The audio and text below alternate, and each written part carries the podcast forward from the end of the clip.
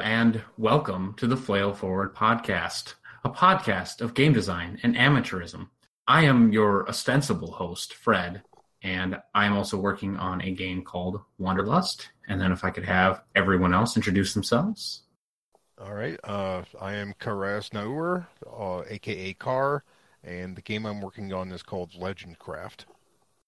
Hey, I'm Catrice McLeod, creator of Siorsa, and yes, I acquired all of my knowledge of game design by beheading my competitors with a sword.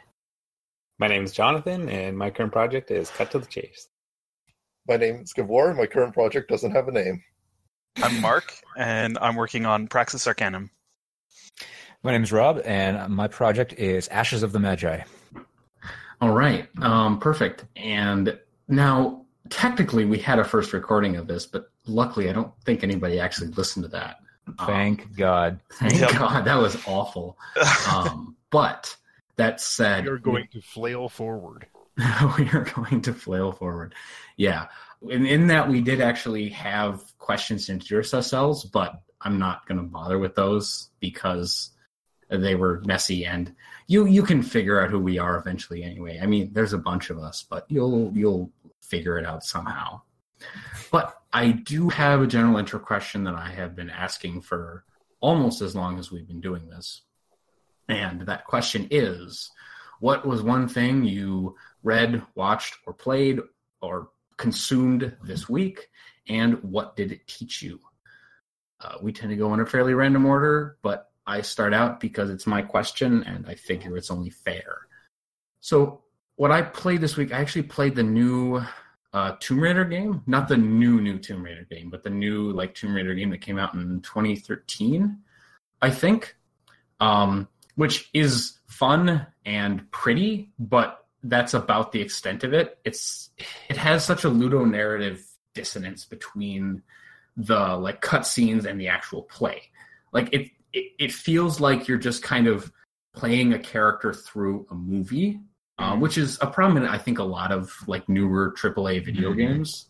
Um, is that it's like yeah you're just kind of playing a video game playing a movie but there's also some added shooting sections and stuff that wouldn't really be in there mm-hmm. but there's no actual story that happens during the gameplay and that really bothered me i mean it's not that i didn't enjoy the game to a certain extent it was fun but it wasn't the kind of like i don't know it wasn't like dark souls fun or something else where all the story is kind of being told through the mechanics and the game mm-hmm. really is the whole point and is the thing that's telling the story. Right.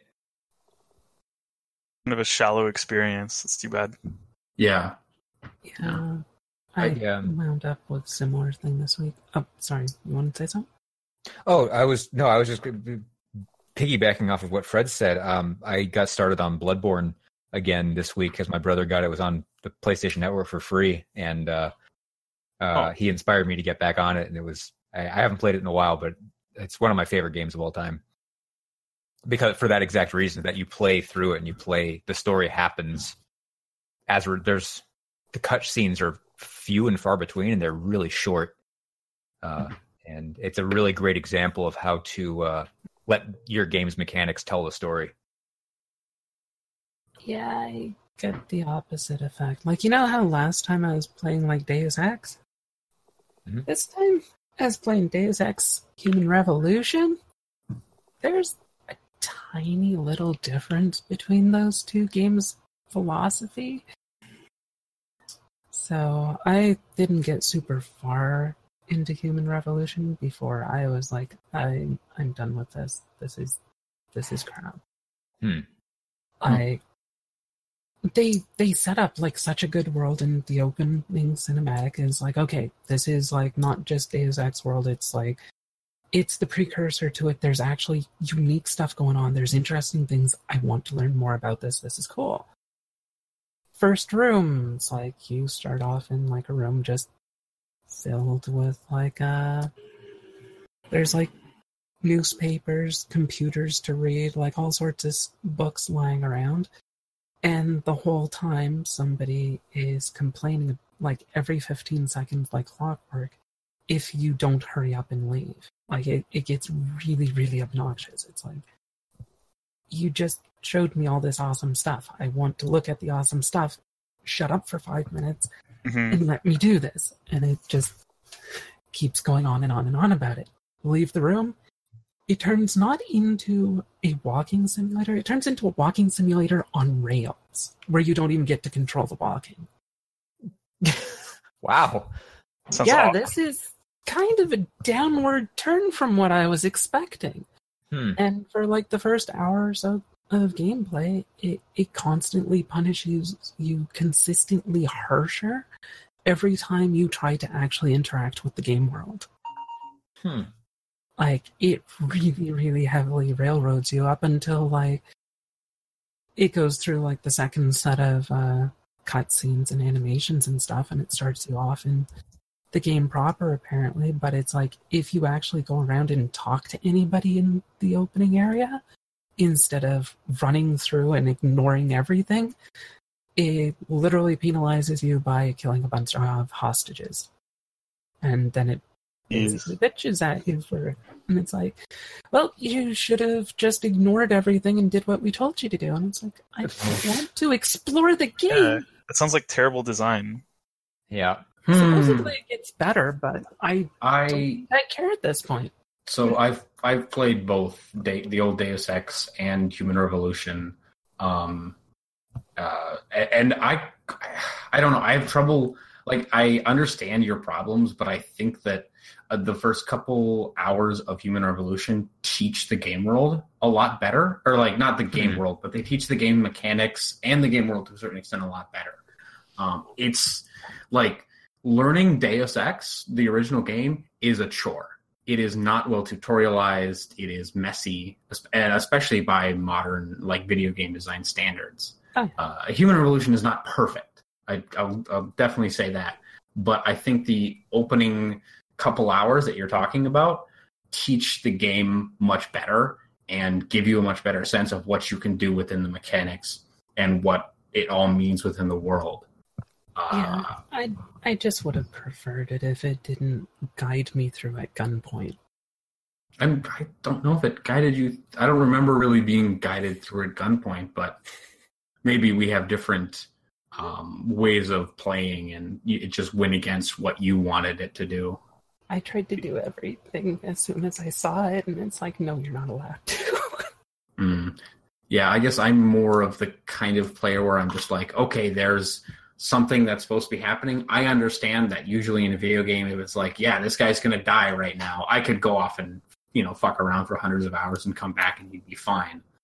Um, but I like to kind of go.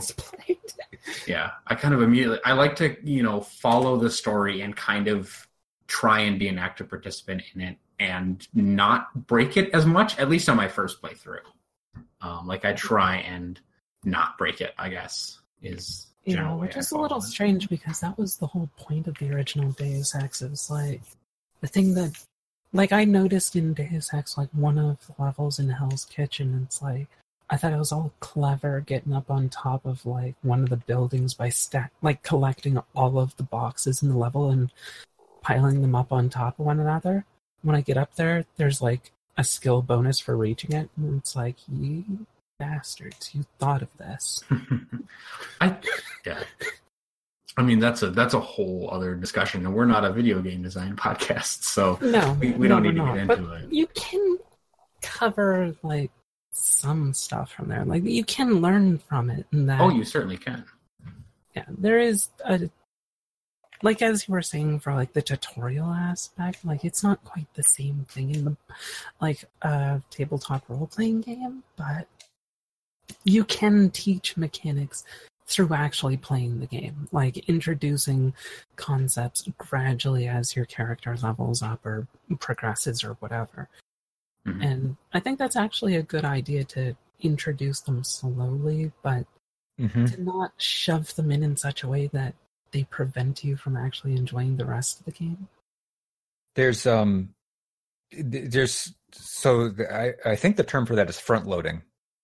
So when you generally when you when you start off with a character, if a game will try and some games will over front load all the information into the first into the character building um and tr- tr- like for example, um, oh, what's a really good example of this?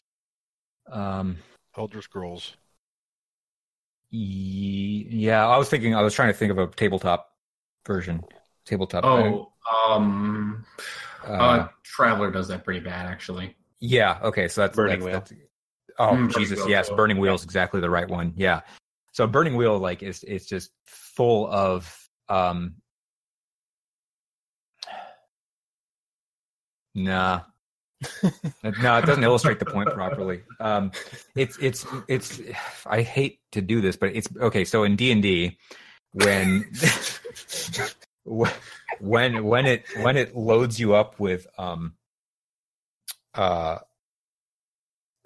like the like a like you start playing a ranger and um a, good example of, of of the class design is is something like ranger where you have like one thing you do at first level and then as you gradually increase you uh, like get access to spells and more parts of the game become relevant to you.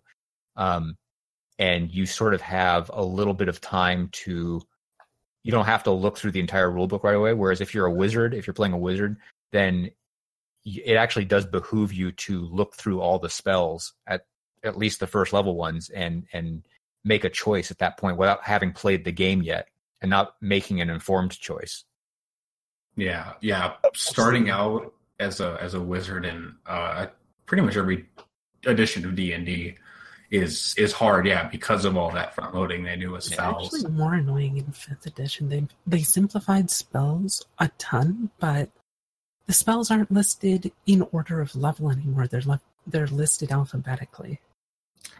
Yes, that. Well, I mean, there's good things about that, and there's bad things about that. Um, That's I- not how you use it in practice. I wouldn't mind if it was alphabetical by spell level. That would have been perfect. mm-hmm yeah i agree with that yeah. it just makes it hard for for people that are coming into the game new because you're saying okay pick pick three spells great what's my choice what are my choices Like, here's this 50 page section yeah Mhm. and and it's they don't, they don't have, they have no reference point because they haven't played before. So they don't know if a d12 spell is necessarily better than the d8 spell that has the side bonus you know like the spell that does d like a can, cantrip that does d12 damage. Is it better or worse than the spell that does d8 damage with a little bit of control on top of it? And like there's no there's no They- way of knowing. They provide basic first level packages for starting players. Like I, I know in third edition they had that where it was like, here is your starting kit of equipment Mhm. and spells if you right have never played the game before. Is that right. still What, what's sad about that is those were universally bad. Like they made bad choices, and and I, I, I you know, the Shadowrun does the same, did the same thing in in Shadowrun Fourth Edition, where they had these pre-gen characters that were just set up weird, like like somebody who wasn't hadn't played the game had built them and is delivering a set of bad choices to a new player. It's very strange. I don't, I don't understand why games do that sometimes. They, they do have item packs, which are interesting choices, but you're only going to use about half of what's in one of them. Hmm. I yeah, I don't think there were any like spell packages that I remember for fifth edition. There were some pre-gen characters you could get, but nothing included in the base book. But I haven't read any of the supplements. I've only read the player's handbook and the GM's handbook, so I don't know. Okay. 5e did things like, and I don't know about fourth and third, but it did things like, hey, like cantrips include uh, damage spells. So no matter sort of how bad you sort of screw up your your spell picking, it's like I have this damage spell, which is Right. always available to me. And um, they have also uh, some class um, suggestions for like like the it's called a quick build where you just like pick these pick this backstory, Mhm. pick this Mhm. abilities and stuff like that. And so they they don't pick spells though. You're right. I haven't seen that either. Yeah. Uh, all right. So maybe we should move on. Would someone else like to answer my my question? I've Joe, been I, I wanted to say one thing before we, the the real th- game RPG games that are front loaded tend to be the ones that are point buy because they give you they tend to let you pick any of the options from the start. That's a D good and D point. does actually somewhat filter your options at the start, at least, compared to a lot of point buy games. But that's beside the point. Yeah, moving on. No, that, that that's a re- that's a relevant uh, that's a relevant point. Um, th- the the problem with the the D and D one is is it's front loaded in the sense that you're picking so that will not necessarily, but you, but you, yeah, exactly. You're picking like the full twenty levels ahead of time.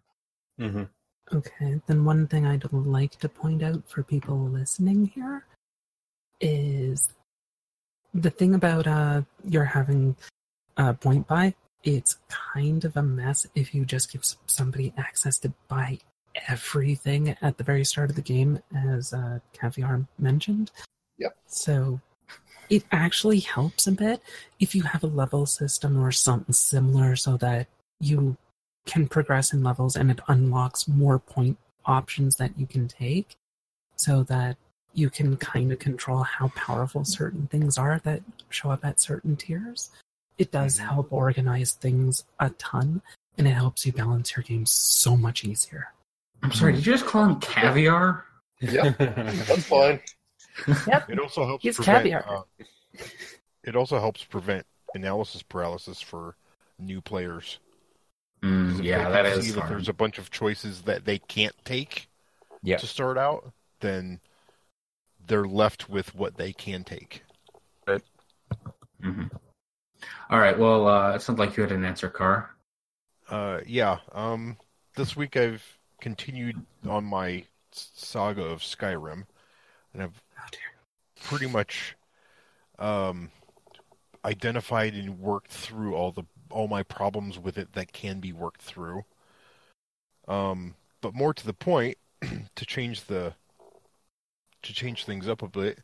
Uh, right before we started, I watched a BBC program called Bacchus Uncovered, Ancient God of Ecstasy. Okay. Cool. Uh, what did it teach you? Yeah. What did it teach you? besides besides about the ancient god of ecstasy and Uh, uncovering actually- his something. Yeah, there were plenty of shots of like classical statues Mm-hmm. and things. Nice. Um, but th- I think the most I'll take that to mean many thing it- penises. yeah, several. Mhm. Uh, the most interesting thing in it is that there are there are uh, wine vats from eight thousand years ago in Georgia that are directly linked to Bacchus. Eight thousand?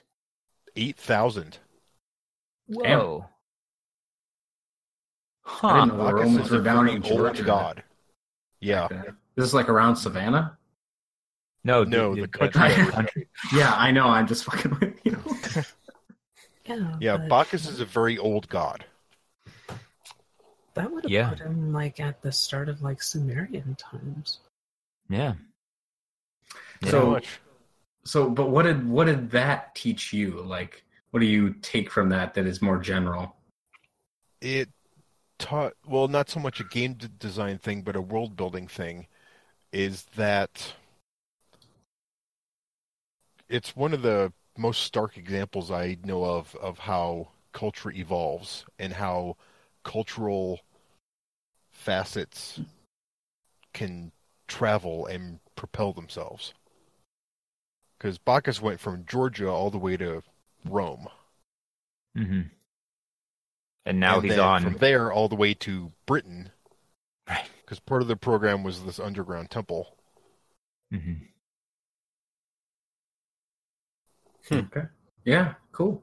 Yeah, Uh, I like that. Like, I think, I think Hermes was actually a saint for a little bit. Yeah, uh, they recast him as Hermes Trismegistus, which and they sort of used him as sort of like this um, figure, this wise wizard figure. Interestingly, and he was uh, akin to Thoth, or when when when the medieval people got really bored, they dredged up a bunch of old deities and recast them as mag- magicians. Uh, Zoroaster, uh, Hermes, Thoth, uh, uh, John Dee talks about that in some of his writings. Well, I wasn't going to bring it up, but since we're here, the other thing that was in this program was it went through how a bunch of things about Jesus Yep. were seemingly copied from the history of Bacchus slash Yeah. Dionysus. Things that I didn't Yeah. know about. Yeah, Jesus. Jesus is a conglomeration of a- a lot of different gods. Um, yeah, that's I uh, knew that. I just didn't know the Bacchus part of it. right. Damn yeah, the, the hippies. water into wine thing is something that Bacchus used to do. And the resurrection and yeah. Resurrection's like really common. It's like that happened to. Osiris. How come? Yeah, it was Take your Osiris pick. was the one Yeah, I was that's the big going one. to yeah. go with. I was going to say there's Yeah. there's a lot of them, but Osiris No, is the resurrected after three days comes from Bacchus. No, that happened to Osiris as well. Isis put him back together after three days, Hmm, except for his penis.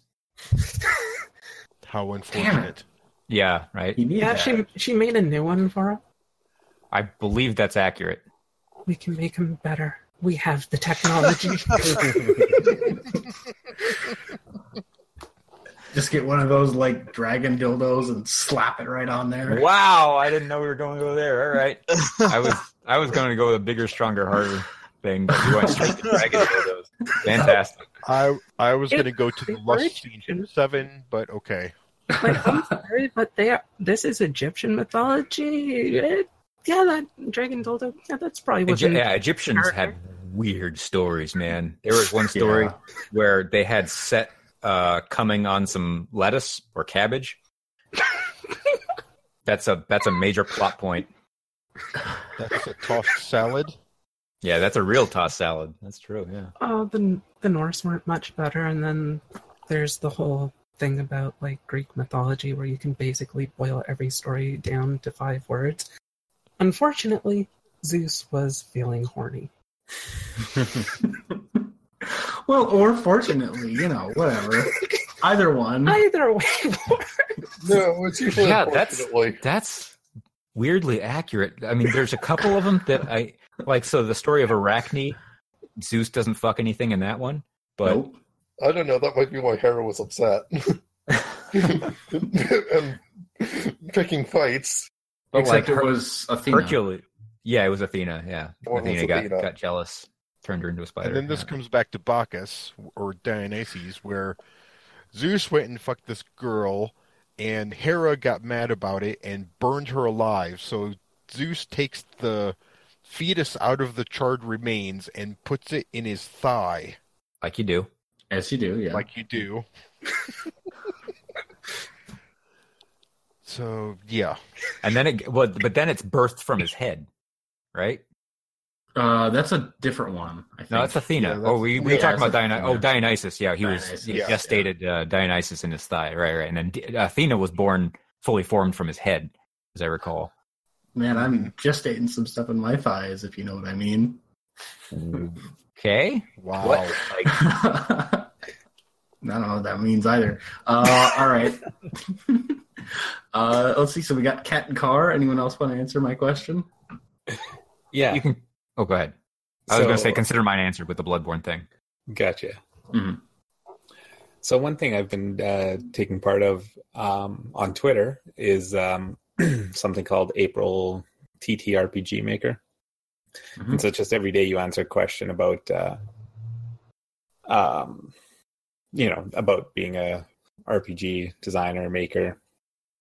And one of the questions was, um, what's your I, I'm, I'm saying schedule, but that's the wrong word for it. But uh, Process. Timeline. process, yeah, Hmm. Uh, and um, everyone who answered the question, um, that I read anyway, they all had day jobs, families, like just these crazy amount of commitments, just like us. Uh, and Speak for yourselves. well, do you have do you don't have a day job? Well, I have that, but I don't have crazy amount of commitments. Oh, okay, fair enough. Anyway, uh, all these designers on here, and it just made me think like, how is there even any indie content out there? Like everyone is working, just doing life stuff, and hmm it it uh, I guess I was impressed by the resilience of uh, game designers and game design in general. Um, yeah, not It's really. uh, Yeah, because it's a hobby. For a I lot was- of people, they they this is what they do for fun a lot of the time. Yeah, this is fun. it's true, but you know, I, there's a lot of things I do for fun, like paddle or hike or Uh, play sports and and uh, even make models or whatever, and and none of that stuff gets into the broader environment. Um, so it is a hobby, I get that, but the commitment to it is bigger than your normal hobby. I don't approach it as a hobby. I I I approach it as art. Um, Mm. I'm I'm trying to say something with Ashes that I'm probably only barely capable of articulating, and it's I I'm not doing it in a sense. I'm not doing it because I want to. I, I'm doing it because I can't not do it. Like Yeah. it bothers me. Like Mm. I can't Yeah. stop working on it. Like I can't. I if I if I had to, it would I would just consume my thoughts. It's There's it's there's a weird there's a weird thing about what we do that that that it's not it like other compulsion. it becomes Yeah. a compulsion, but it's not like other art because like other art doesn't have the same kind of problems to solve. no, Like and I, I agree. This is art. Like it, it's creating. It's Yeah. it's it's uh, something.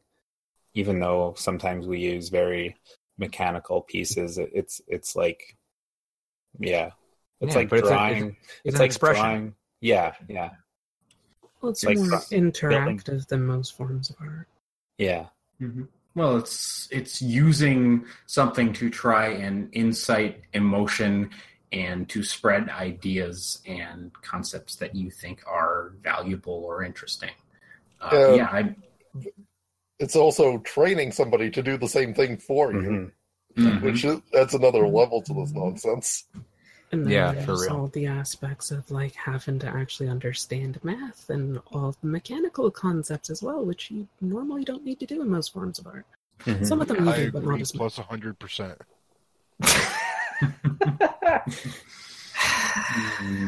Yeah, I And it- yeah, it, it's just it's sort of amazing how I guess yeah, like I said, the resilience of the the thing, art or creation, uh, it just sort of pushes through everything else that uh, is in our lives and says, "No, I'm going to take a part too, even if you you know have a crying baby and two dogs and a job or whatever whatever the name is, right. whatever the thing is." Do you have a Mhm. crying baby that you're ignoring right now? Is that what's no, happening? no, I don't. And actually, it's funny because I, I asked to set up Did on you this. used to have a crying baby? no, Okay. No, but um, He still has I the get- baby, he's just not crying anymore. Yeah. oh. Oh. Um, you guys cut off my train of thought, you fuckers. welcome to my life. I'm done. I- I'll think about it later, and I'll bring it up in some other way. Okay, coolio. Uh, Kev, where do you want to go? Uh, not Do you have a really. thing? Okay, cool. That's fine. Uh, Mark. Yeah, I've got something. I actually started picking up uh, Gwent again. oh Um, dear. Oh, Yeah. really? yeah, so I I played I it when it first. about that, but I don't feel like it. I, I played it when it first came out, and um, it was it was all right. But um, my roommate started playing it again, so I, I gave it a shot, um, and it's not bad. Uh, they've changed some stuff, and I what I picked up from it. So the original version of Gwent was basically like, for those who don't know, uh, you have a board of three rows, and then you had a handful of cards, and each card had a specific row that it could go into. Um, so it's fantasy themed. So it'd be like the front row is your melee units, then the middle row is your archers, then the back row is your siege units, and then you would have a deck full of different uh, cards that fit with the rows. So you'd play a card to the specific row that was assigned to it, and it had an effect that could, I don't know, change the uh, the power of all the other units on your row or affect your opponent's uh, cards on that same row or something like that.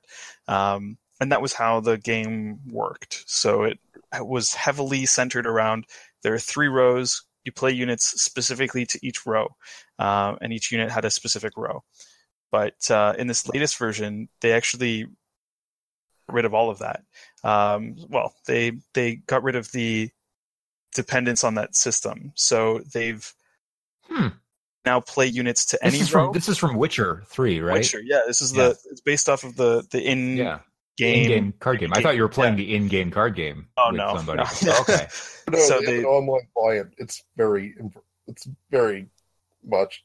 It's based on the same game, but it's a lot more deep. But Okay. okay, interesting. All right. So they they fundamentally got rid of sort of the baseline that they started with, and they reskinned it to be your cards can be played on any row, and they have effects that change your the, Hmm. the board state as a whole. Um, it was really interesting to come back to it because it's something that I'm struggling with with my own game is or that some of the feedback that I've gotten from my game was to take a look at some of the core fundamental principles behind it and make sure that that's really what I want to do. Um, it's interesting to see how a game like this can be successful after reskinning what its fundamental differentiating factor was. Like, this is what kind of made it work originally, made it interesting, and they just tried something new and it works. So it's it's impressive to see how how resilient the game is to be substantial changes to how the cards and the mechanics of the game work. So hmm. Cool. Yeah. I've only ever played it in game as when playing Witcher Three, and uh, um, it was terrible. Like I, I played it like maybe three times. I was like, "This is this fucking sucks. I'm not doing this." uh, fair enough. So when you said I'm playing Gwent, I'm like, "Wh- wh-" my first thought was why, I, and then so oh, there's a whole other game that's uh, based. Okay, cool. I didn't know that. What do you think of games or movies or um, books that I like them. that have these extra games in them? Uh, I can't remember what book I was reading, but there's like this whole card game, and they sell like a deck of cards specific to that game in that book. Like this doesn't exist anywhere else. Mm. Oh shit! Um, I was I remember reading a s- uh, like a series of young adult books a few years ago, um, and each like when you bought a book, it had a booster pack of cards for that Oh. series, Oh, and then I think they sold other cards with it, and it had a little like trading card game along with. it. I can honestly cannot remember what that series was called, um, but I don't know if it's the same one. But I know that It's, there was it's not because I, I know I know this isn't that, but Okay. but um, There's the It's- one in. Um, oh, sorry. Go ahead. Because it's not like a collectible card game. It's like here's the deck, period, and you play. Oh, okay. That's George, In, R. uh, George R. R. Martin wrote a board game into A Song of Ice and Fire called Cyvasse. Yeah, Cyvasse, yeah, or Cyvasse or Cyvasse. I, I, yeah, it's Yeah, um it's- somebody devised rules for it eventually, so now you can actually play it. hmm Yeah, it's like chess, but a lot weirder. Yeah, Oh, they did the uh, three dimensional chess and Star Trek, and there's Mm, I rules gonna for that about now. hmm Yeah, I've I've seen people play that with like you know the actual whole three dimensional board and all that stuff, and it just seems really weird to me. Like I don't I don't understand why they're playing it, but maybe it's fun. I assume they're doing it just because they're like crazy Trekkies. Um, and, you know, yeah, It- might actually be an interesting game. I don't know. yeah, Like, it might be. I but- don't know the rules to it. It's just chess got the way that it is because it's surprisingly well balanced for the most part. Like there are some things that are a little wrong with it, like white will usually win over black. I think it's something like 55 to 45. And there is an opening in white that you can make that will win 100% of the time if you actually know all of the potential uh, moves, which is how like all the computers are able to beat human players. Hmm. Because they basically figure out that one uh, hierarchy, but it's like you have to think like 20 moves in advance to know how to counteract the player kind of thing which you can do with a computer now. You can't really do that as a player. Hmm. So, but other than that, chess is still good and has been for hundreds of years. Yeah, I I've definitely like I think I played a couple of things that were tie-in. I mean, I guess uh, well, I guess tie-in games are like tie-in things are different than here is a um like a a board, you know, a game that was in this game and then kind of came out of it. Uh like the three-dimensional chess or something. I don't know. I mean, it, uh, it it's fine. It kind of depends more on the individual uh, you know merits of that game rather than like you know what, where it comes from but i mean that's it's certainly an easy way to at least get some people into it to be able to say oh yeah this is the the whatever card game so it's like oh yeah all the fans will immediately go and buy it or Yeah. will go buy it if they want it or whatever Yeah, I'd probably I'd probably buy a Cyvasse set if one was available. I think didn't they would they Kickstarter one? I can't imagine somebody hasn't done that, but yeah probably probably right. Yeah, yeah but uh, I I would try it. I'm- yeah. I'm pretty sure there are Cyvasse pieces on Thingiverse. Yeah, there are. I'm, I'm I'm on the Board Game Geek site. There's like a bunch of 3D printed versions that are clearly, uh, yeah, Thingiverse prints. Hmm, actually, oh wait, I've played uh, I've played Caravan from Fallout New Vegas in real life. Oh, Um, really? Yeah, that's a. I actually I I really like the design of that. Like it's a really well done little card game. I think. One thing to keep in mind is that when it comes to world design in general, it's usually not the big overarching things like uh, big mountains and stuff like major topography that people are interested in that makes it uh, feel realistic. It's the little tiny cultural things. And one of the biggest things is, well, what do they do for fun?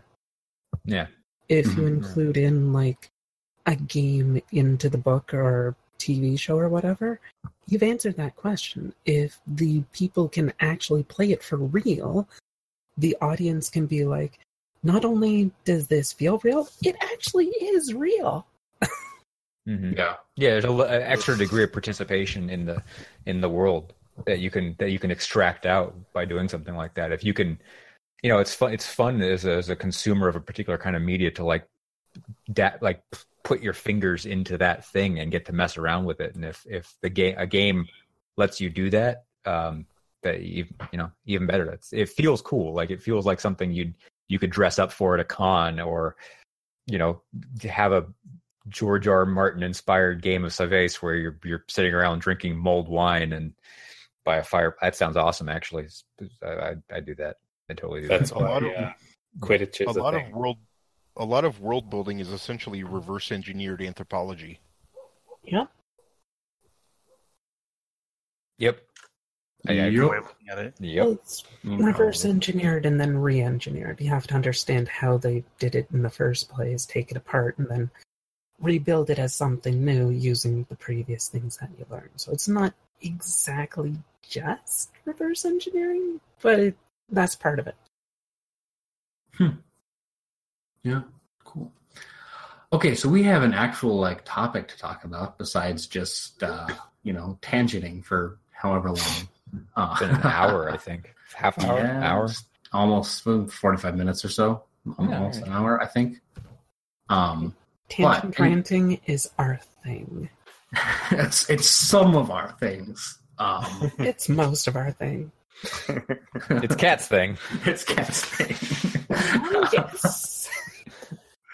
Um, but okay, so the one, so the our topic for this week, uh, actually, Mark suggested this for us was kind of help and assist mechanics, which is just you know uh, what happens when two characters in a role playing game either want to you know do a action together. Uh, you know, repair something together, or fight a guy at the same time, or whatever that means, or to say like, I'm, you know, I have to do this thing, but my friend is gonna um, you know help, you know tell me oh you can do it this way and that'll help me or you can or you know give me a boost or whatever that would mean um, so I think the first thing we should talk about, because we're talking about kind of a specific set of mechanics, is when should we include these within a game, um, and what reasons do we have for putting them in there? Because from my experience, most games have something like this. Uh, you know, some are more complicated, some are simpler. Often it's just if you have a skill, you can add, you know, uh, whatever plus 10 or a dice or something to somebody else's roll if you say I'm helping them.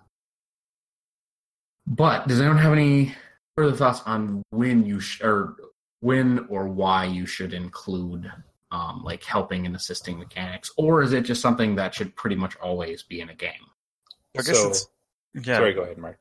Yeah, it, no, it's. Uh, I think the idea behind it is really to foster a sense of collaboration or creativity. Like there, there becomes a mechanic of playing the game that exists not only in in an individual but as a table, like as a as a group. Yeah, as a team.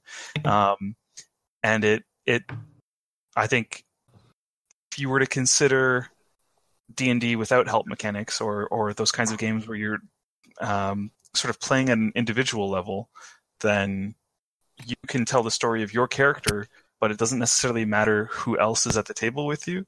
And once you start to include the influences of other people, then I think it it helps to unite everybody at the table in a common way um, in solving these objectives. So Mm-hmm.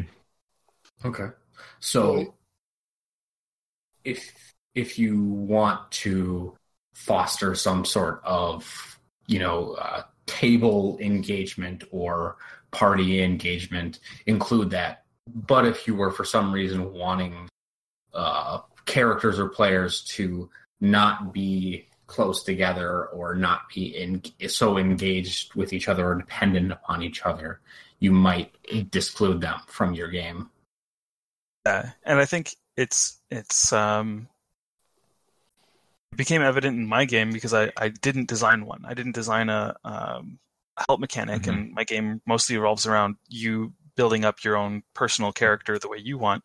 Um, so it it really f- had um it felt like the help mechanics were missing. That you're you're you can be such a self-contained story in your character um, and how they respond to the situations that it um, there's a sense of like teamwork that's missing or a sense of telling the story together that is missing from a game that didn't have it. Um, so i think it could work if you were doing a, um, a single player t- like computer game but once it hit the tabletop i think that it was way more obvious that it was missing from a tabletop game. Uh, uh, was that part of the stuff you included with the um, all of the forced movement? Because that that's like one of the things that's really nothing puts a smile on a player's face than making faster than making a player uh, an enemy making an enemy make a counterproductive move. Right. Like it's so fun to just to screw over an enemy in a way that's like not quote unquote obvious to that enemy. Like you didn't do damage or you didn't kill it, but like you put it in such a bad position that it's totally screwed. You Um, knocked it into the kill box. yeah, yeah, more or less. But it it's it's such a, a joy to to set. I mean, for me, one of the one of the things that um, fourth edition D and D was really good at was that feeling. It was really designed around the team of the the striker, leader, defender. The controller was sort of optional as far as I could tell. Mm. Um, but the that that core like triumvirate of uh heal the team, protect the weak guys, let the weak guys like smoke the enemies, like worked really well. And I think one of the um I I mean one of the classes you often hear about for about from fourth edition that people want back is the warlord, which was the class that was all about like commanding the team and making it better and making it better than the sum of its parts. And But um, Rob, you can't shut somebody's hand back on. Shut up, Fred. Uh, uh, but it, it was it was I took a lot of um, inspiration from that kind of thing, uh, and it helped me think about what kind of how good a help action should be to be worth it for a player. So Um, and I, I had thought about that thing before because the the I mean third, the third edition D and D uh, help mechanics were very bad. I mean, it was spend your entire action to give somebody else a plus two to their next action. yeah, yeah, and exactly. that's that's a I mean, first of all, that's just abysmally stupid mathematically, because you're giving up a standard action to give somebody a ten percent bonus, and then they get there's no in order to for aid another action to be worth it enough to consider for a player, it has to do at least at least what they would have done with their normal action. It has to have at least a comparable level of effect. Because otherwise, it's just it's it, from a game theoretic perspective, the incentive isn't there to do it. I And- think an exception to that is like, for example, it's sort of unfair, but if you if you were using D and we use fifth edition where a help just gives advantage, Mhm. um, but uh, like a, a wizard, for example, at some point might become use, useless in a fight, uh, except that they can still help. Um, but also, you know, you might be fighting something with a crazy armor class, and uh, giving advantage to the strong player won't get you the result of at least what you can do on your own in this in a damage sense Mhm. but it goes from no one's getting any hits to one person's getting some hits Right. See, I actually think that's bad design. Um, Uh, so Well, I, I think it's bad design in that you one you're the the the if you're putting in a mechanic for when you are out of stuff to do, where when you're out of interesting stuff, the game just has to go like, oh well, here's a consolation prize. That that that bugs me on one level. Um, the the other level it bugs me on is the if it's a high armor class character and the let's let's say let's for example let's say it's high armor class character and you need advantage to hit and your only method of attaining advantage is if there's another active player that isn't that hasn't exhausted all their other options you set up a scenario in which the player you're expecting the player who hasn't exhausted their options to skip over their fun options in order to do this boring one Right. yeah i think Right. narratively or mechanically there's value in the sense that it works but narratively it's just garbage because there's no sort of yeah um, It's not even just the narrative side of things, it's also the emotional impact on the players. Like, they don't feel like they've done anything. You can give them that option, though. So, let's say you, instead of just giving advantage, you throw like a grappling hook at an enemy and yank it over into melee with your rogue or whatever. Like, you've basically done something that feels kind of epic and it's like yeah there was like this caster that was supposed to be casting a spell and then suddenly they're not casting a spell and they're face to face with somebody who wants to stab them in the face and is going to be good at it yeah better than you. Yeah. See, That's what the thing. That's what the fourth edition warlord was so cool, like to play because you would hit the enemy with your team's barbarian. Like that, it was so fun to be like, yeah, here the barbarian who just hurt you a bunch. I'm gonna make him go again, and, but he's gonna do more damage this time. Um, Yeah. and there was something that was so like viscerally cool about that that I- I'm I'm puzzled as to why it wasn't a core class in, in fifth edition or hasn't been reintroduced. it would be very overpowered in fifth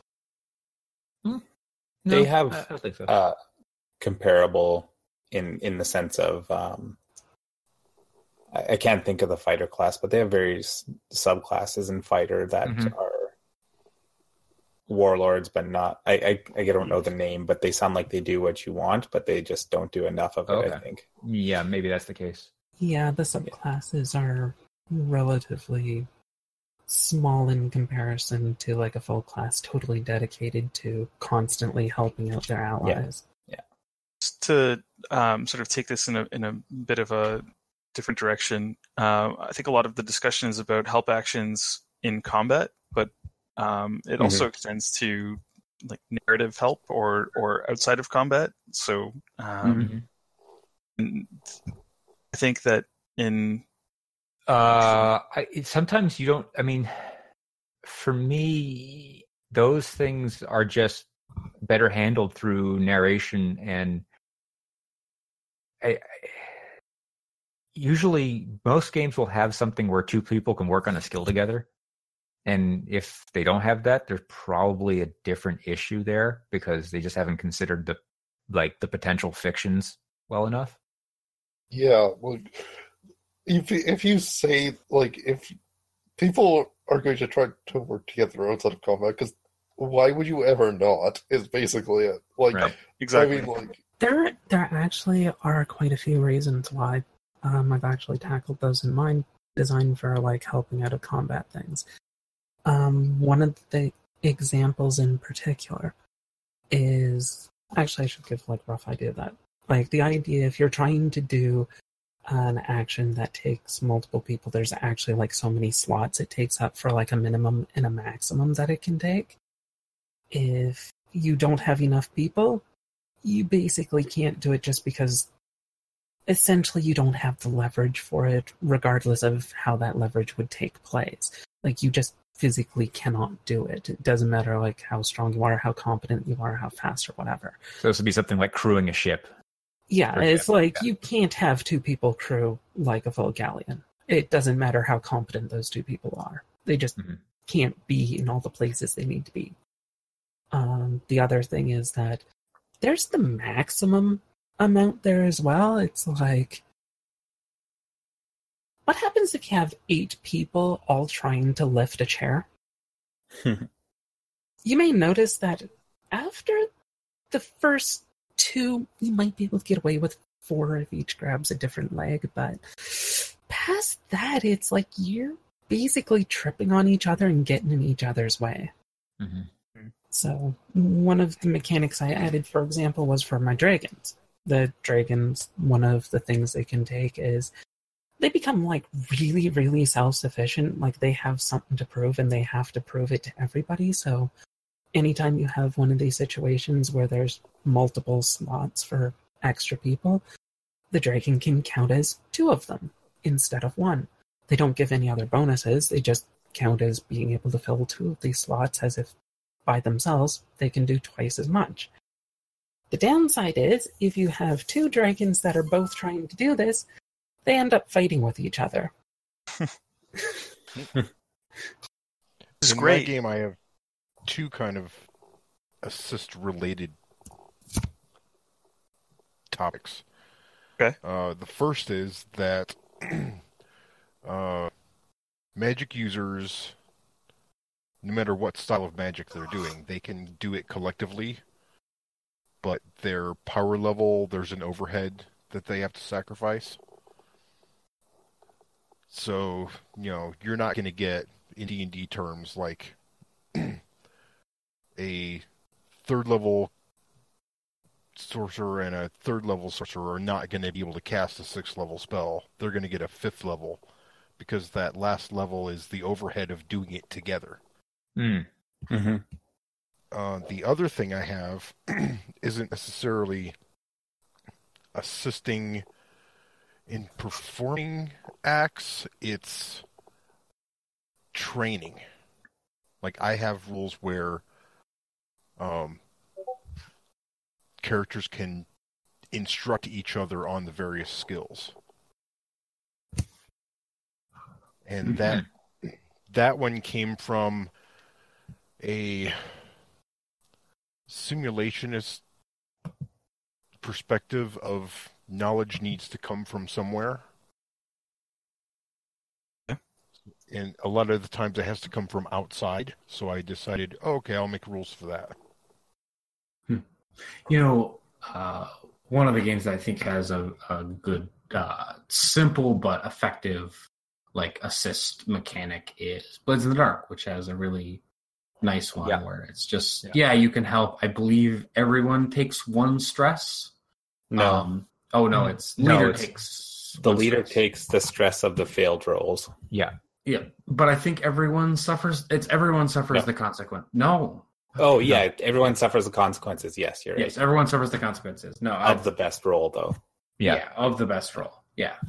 It's a nice simple one, but it's still like there's a reason you don't want to have do that all the time or have a lot of people do it um, because it can end up piling a lot of stress or putting the entire group in a bad situation. Yeah, it's a really great example of how to do it right. Mhm. It's Yeah. a really good example of that.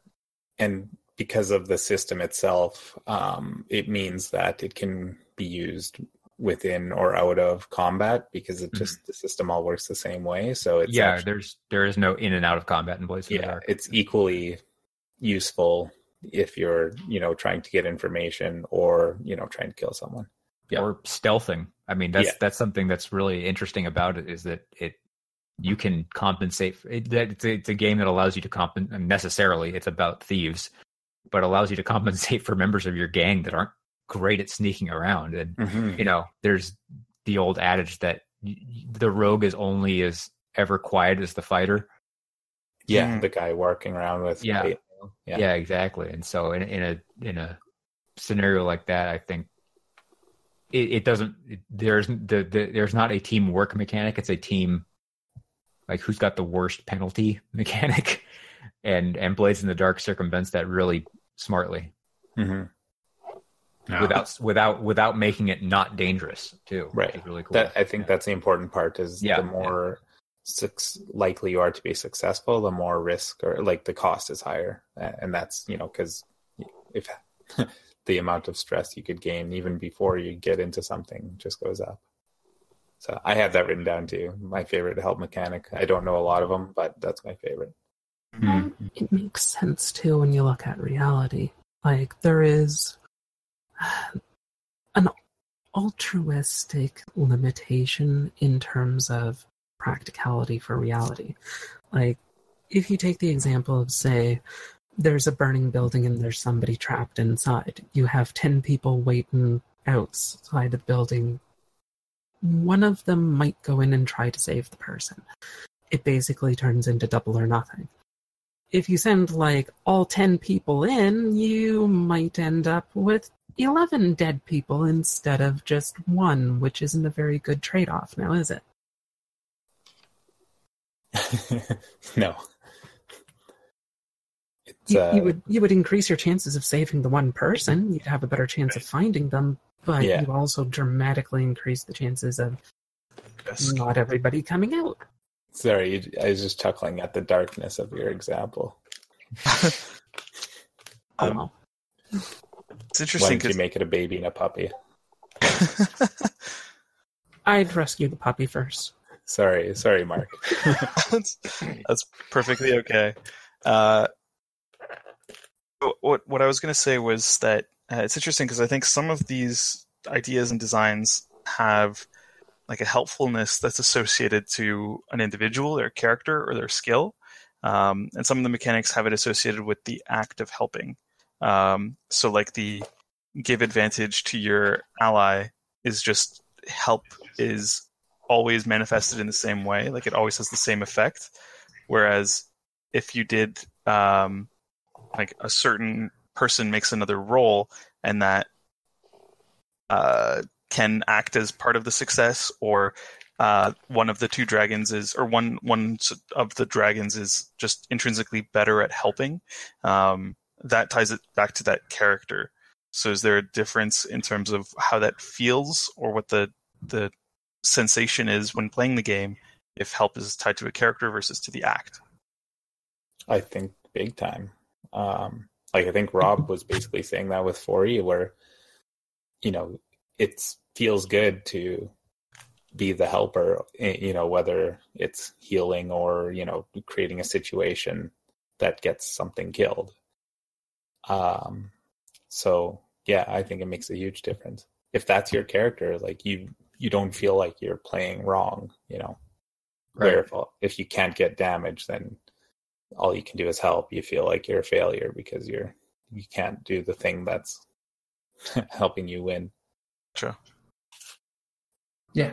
So the way I attempted to solve this problem to a certain extent, um, in the game I'm working on, since we're talking about our game so much, uh, is in in my game like you have uh, a track. You have two two tracks that are important here. One is your needs position, which I don't need to get into it too much, but it's essentially a reference point for your character's general disposition, um, at least in terms of this. So there's three points. If you're at the highest point, you're kind of angry and irritable. Um, and if you're at the lowest point, you're probably fairly happy and mellow and not really worried about it.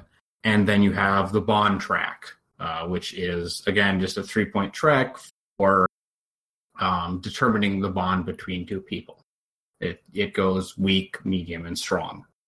And essentially, the way that my help and assist mechanics work is you can give someone an extra die to use on their roll if you assist them. There's no roll you make, nothing like that. You just go, okay, I'm going to help them and then give them an extra die on their roll. However, if, for example, their but it it will depend on whether their um, need track uh, is if it's high and like. Oh, sorry. If there's a difference between their need track and the bond track, like if one of them is at the highest point, the other is at the lowest point, that then incurs penalties, so that um, you have to you have to then like like oh so if I have a strong bond with somebody, I can help them when they're feeling bad. But if I don't have a strong bond with them, I can't help them without having negative effects happen to the both of us. Hmm. Trying to keep that in fairly simple terms, but that's essentially how it shakes out. Okay. So Your ability I- to I- help is tied to your relationship. Yes, essentially. Right. Yeah. Hmm. no, I'm I'm trying I'm trying I'm just trying to picture that in the game. So where narratively I can see how it works. hmm Um I'm still I'm still a little fuzzy mechanically. Mm, okay. Uh, in in what way? Um in the way I'm not sure what the incentive is to help. Hmm. Uh, well, okay. So I, I again, I was trying to keep it really simple, but the incentive to help is if you do help a person, Mhm. um, then your bond will increase with them. Uh, and if Hmm, you okay. like, your bond will eventually increase with them. If you don't help a person, your bond will eventually decrease. Um, and Oh. increasing your bond to the top is uh, one of the ways in which you earn essentially the game's XP. So, Okay. and that's generally the easiest way to move your bond up on the track and thus earn XP. Okay, so there's a really heavily built-in incentive to to help out other people that you have a bond with already. Yeah. Um, And actually, if uh, oh, sorry, go ahead, Mark. No, I was just saying it's really interesting. It's really neat. I like it. No, thank you.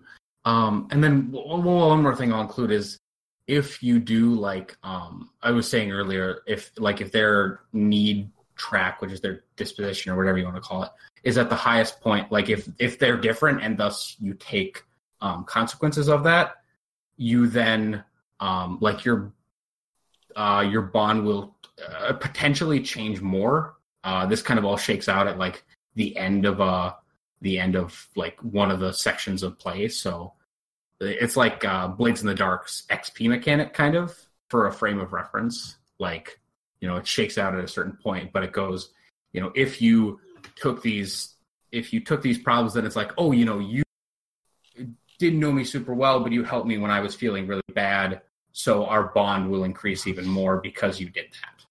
Right. Yeah, that feels cool. I mean, that feels. I mean, I know you're not going for a simulationist type game, but that feels like how how it actually works. So, quick question. Since you did mention there is a maximum bond level, what does doing stuff after you're at max bond level do? Uh, it just ticks over into XP. So if you're Okay. at max bond level, every time you get a plus one to your bond track, that just translates to XP. Okay, cool. I was just wondering if that was going to be the case or not. It's uh, it's kind of like Apocalypse World's HX, if you're familiar. Mm, I'm not entirely. Uh, well, so it, it does the same thing. It's a track where it goes up. I think Apocalypse World has it on a track of four. Um, I'm I'm not certain. It's been a while since. It's I've been, read it. yeah, I, I was trying to remember too. Yeah. Yeah, I've, I've read the book, but I don't remember that specific thing. It uh, basically once you hit four, it ticks to XP and resets. Yeah, it takes XP. oh, and okay, resets. okay, Yep. okay. I remember that now. Yeah, yeah, got it. Yeah, mine mine doesn't reset, but the ticking to XP is the same kind of thing. Mm-hmm. But uh, yeah, I I haven't fully implemented yet because, but uh, Rob, and then you said you had a way in which you solved this problem. Yeah. So that there was a part. So when I was coming up with the first sort of ideas behind Ashes, like the teamwork was a really uh core part of what I wanted the gameplay to be. And um the way I did that, the way I centralized it is um I have a full third so I have a mechanic called advantage. What advantage does is it gives you bonus dice on your roll. Um the game f- functions off a dice pool system and uh the advantage dice are d6s whereas the normal dice you roll are d10s and that's mainly to differentiate them visually when you're rolling um they have they have the same effect on the outcome the thing about advantage dice is is you can um as, as a member of a team you can stack them on on an enemy and then let a team member use them uh or you can use them so if a team member is not in a position to actually take advantage of your sneaky trick, for example, um, then you can go ahead and use it yourself. Uh, a lot of games have setup actions, uh, but then the setup action can be wasted.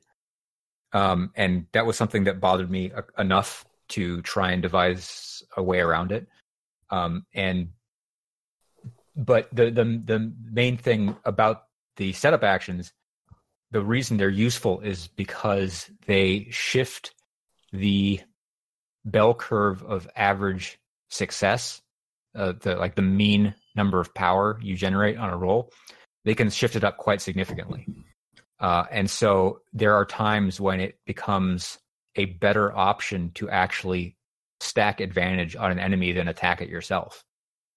Um, and since any player all all all the players are able to do this thing, um, it becomes another good option. And in in playtesting, it actually has come up many times when the players go, "Ooh, hmm, I this guy's weak. This, you know, he's not very this this target is not very smart. But let me try and but he's tough, and let me ta- stack some advantage on him, and then let somebody else take advantage, like the best attacker take advantage of it. And it's the the first time it happened, like the players saw how devastating it could be, and then it became part of the repertoire going forward. And so I'm I'm happy with that mechanic as it sits because it's it's not it doesn't it can't take out an enemy by itself, but it's good enough that it becomes a choice as to whether you're actually going to attack or build advantage. Hmm. you you would forsake the role that you would normally do to deal damage in the interest of hopefully getting a better success later. it's it, it it does it has two effects so so because it's a dice pool system the your accuracy and damage are pretty much rolled into the same roll And so um anything that can improve your accuracy like your chances to actually affect the target uh, the more you get the more damage you can do. So not only are you helping your ally hit but you're helping them do more damage as well. And so you can actually because it's it's a threshold system so you're trying to generate a certain amount of power. Let's say the average you generate is six let's say. And the enemy threshold is four so if you know you're you're to get about six and you're to say okay i'm to do two hits of damage to this guy and then my friend's also to do two hits of damage to this guy however if you stack two if you attack him with uh let's uh trickery right and you stack advantage on him, you've put two advantage dice on him. Those two advantage dice can potentially turn into four power. So instead of doing a hit uh, of two damage and another hit of two damage, if you use your action to build advantage, you can potentially do a hit of six damage. That's- so you you basically overcome the barrier once instead of Yeah. having to overcome that static barrier twice Correct. So the the trickery move has no other effect other than to put the dice on. Uh, no, that's one of the things it can do. Trickery can also force. So when you're using trickery, um, I think I've rewritten this since you you last looked at it. Yeah. But the way trickery works now is that if you get your basic success, you declare something that the enemy knows to be true, which is a lie.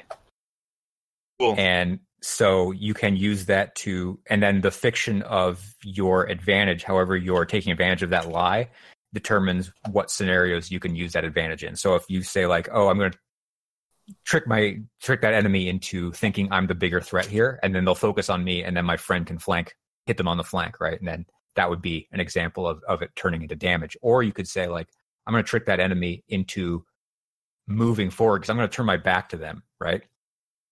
and they're gonna and then then that turns into forced movement instead so you can with trickery has two major effects it's like forced movement and advantage and you can pick whatever you want It's awesome.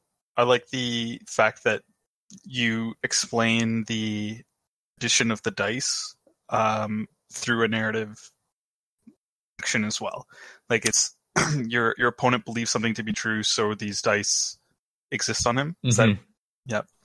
yeah because the last playtest i ran like people were using the move but it there were times when it felt like disconnected enough that it bothered me and so i went back to the drawing board was like okay let me see what i can do here. So let me let me try and i'll just try this. And like uh, the base effect is you declare something the enemy believes to be true. And Hmm. then that then in turn informs the fiction of whether or not the advantage you put on that enemy is useful in this particular situation rather than saying it's just a blanket advantage and you get it whenever. It's more interesting if you have to sort of slot yourself into the fiction and take advantage of it in a way that an actual fight would go very cool? Hmm. Yeah, it's always kinda more cool. interesting when uh, when a mechanic ex- seeks to extract narrative out of the players rather than relying on the abstraction of you have advantage now. right Mhm. or Mhm. imposing it on the players in in some cases Yep. uh, Yeah, it's that uh, it's that game loop that I think I've talked about, and that I uh, I stole from uh, Vincent Baker, which is uh, like fictional action, fictional action, mechanical effect, mechanical effect, fictional action. yeah Um, yeah mechanical that really resolution well. mechanical Yeah. resolution m- fictional resolution yeah yeah and i think that's it's not it's not necessarily applicable in every case but like it's really a good thing to have in your back pocket Oh yeah, for when something's like going like ah, this doesn't quite feel right well then go back to this model and see if it works better there Mhm. Yeah, and actually, then uh, uh, one of the things I kind of wanted to touch on um, is like because with with the thing that I presented, and um, I'm not so certain about Rob's to a certain extent, but like oh, talking about how should other mechanics affect like your help and assist things because usually they're kind of their own their own thing. You know, your Mhm. your skill level might you know be like oh yeah you get an extra two you know plus two because you have a high skill level or something but usually it's not like um you know affected by your character's disposition or your relationship with the other character or anything like that. Um but like i i think for my game where it's supposed to be like these people are working closely together and they're you know a group of people relying on each other that's important.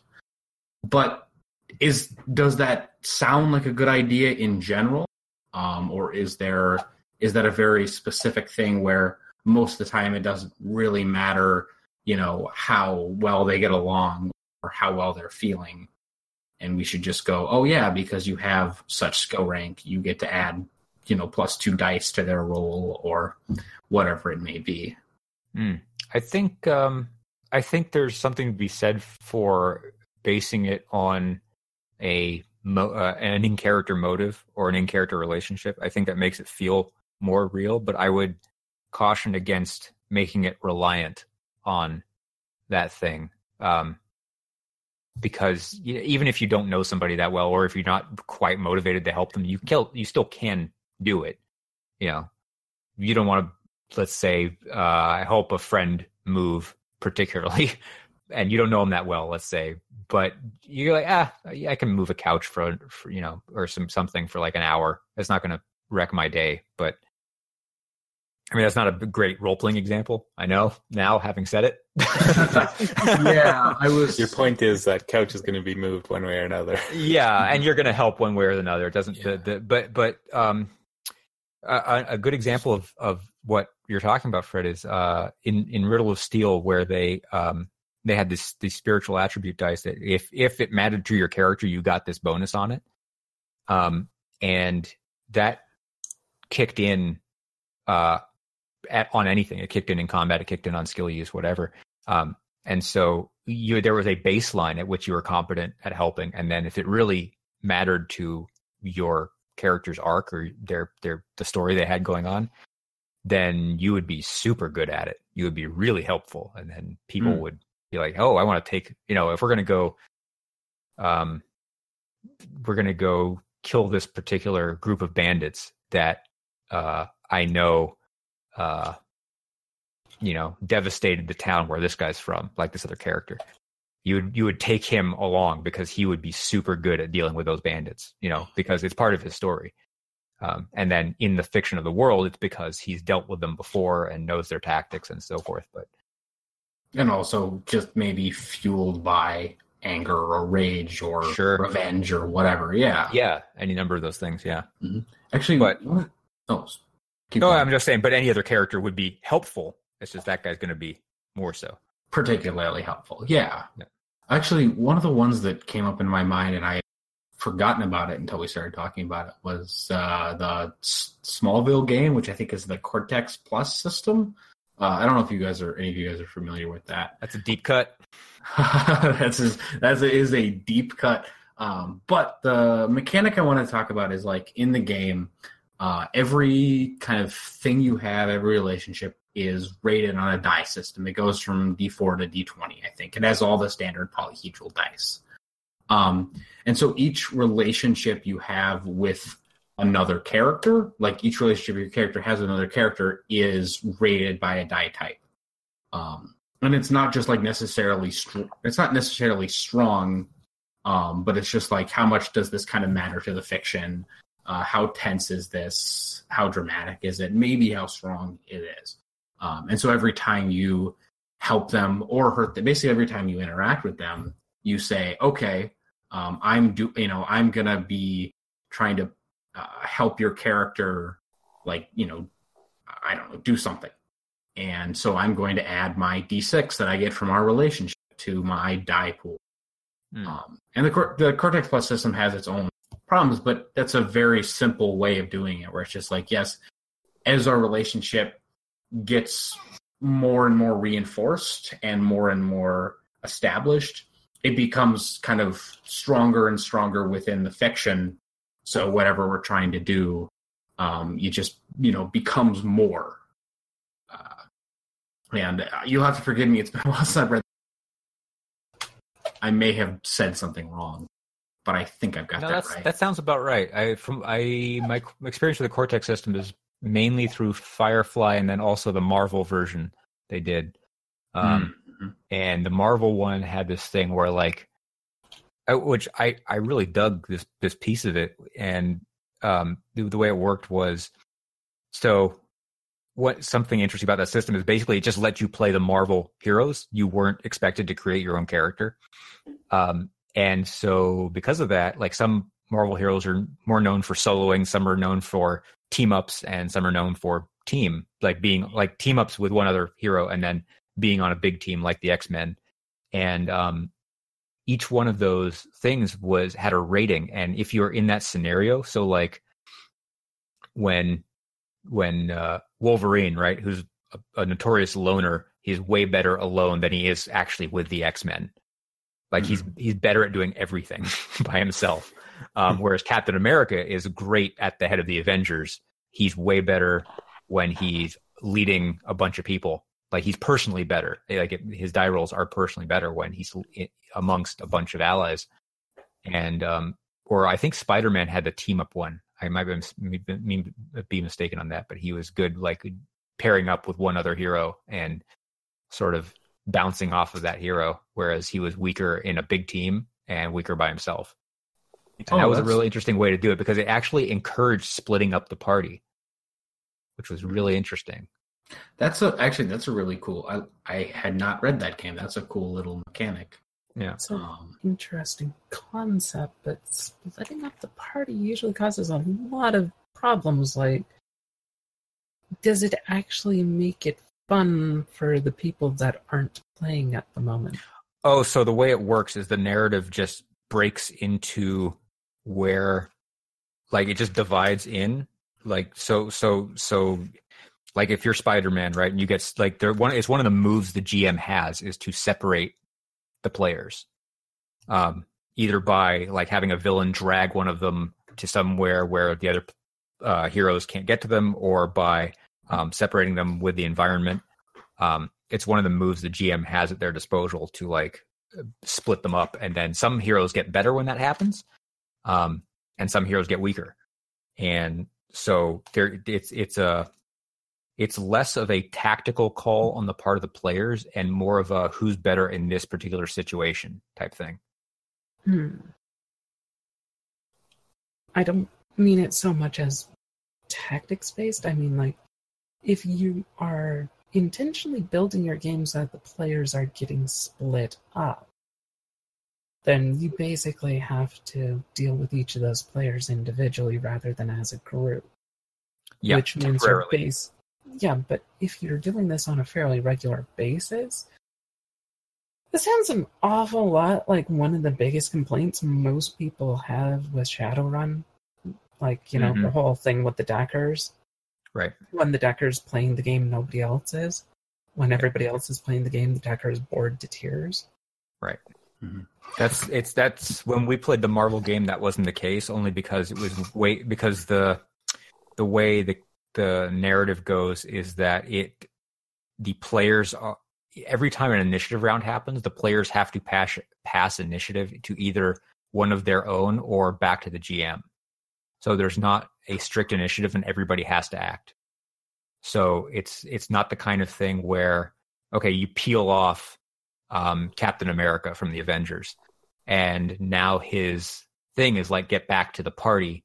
But in doing so, you don't play out his entire journey of getting back to the party all at once. You focus on him for a second, and then when he's done with his turn, it becomes somebody else's turn in that in Okay. that's that's split off. Yeah. Yeah, there's. I mean, that's. I was wondering how they were going to do that. yeah, there's certainly ways to handle that, and I certainly like, I, especially it's hard to do like as a GM, and there are some good GMing tricks, Yeah. um, to doing that, which aren't necessarily included in a lot of games. I haven't read this game, so I don't know how it handles it. Um, but like I often will, because uh, a couple of the games I was running, uh, it was just kind of the players were fine with splitting the party and did it on you know did it with me saying hey don't probably don't split the party but they were like yeah we want to split the party and did it and so i would just hand npcs to people um and just be like here play this npc Mm-hmm. but it there are many other ways to handle that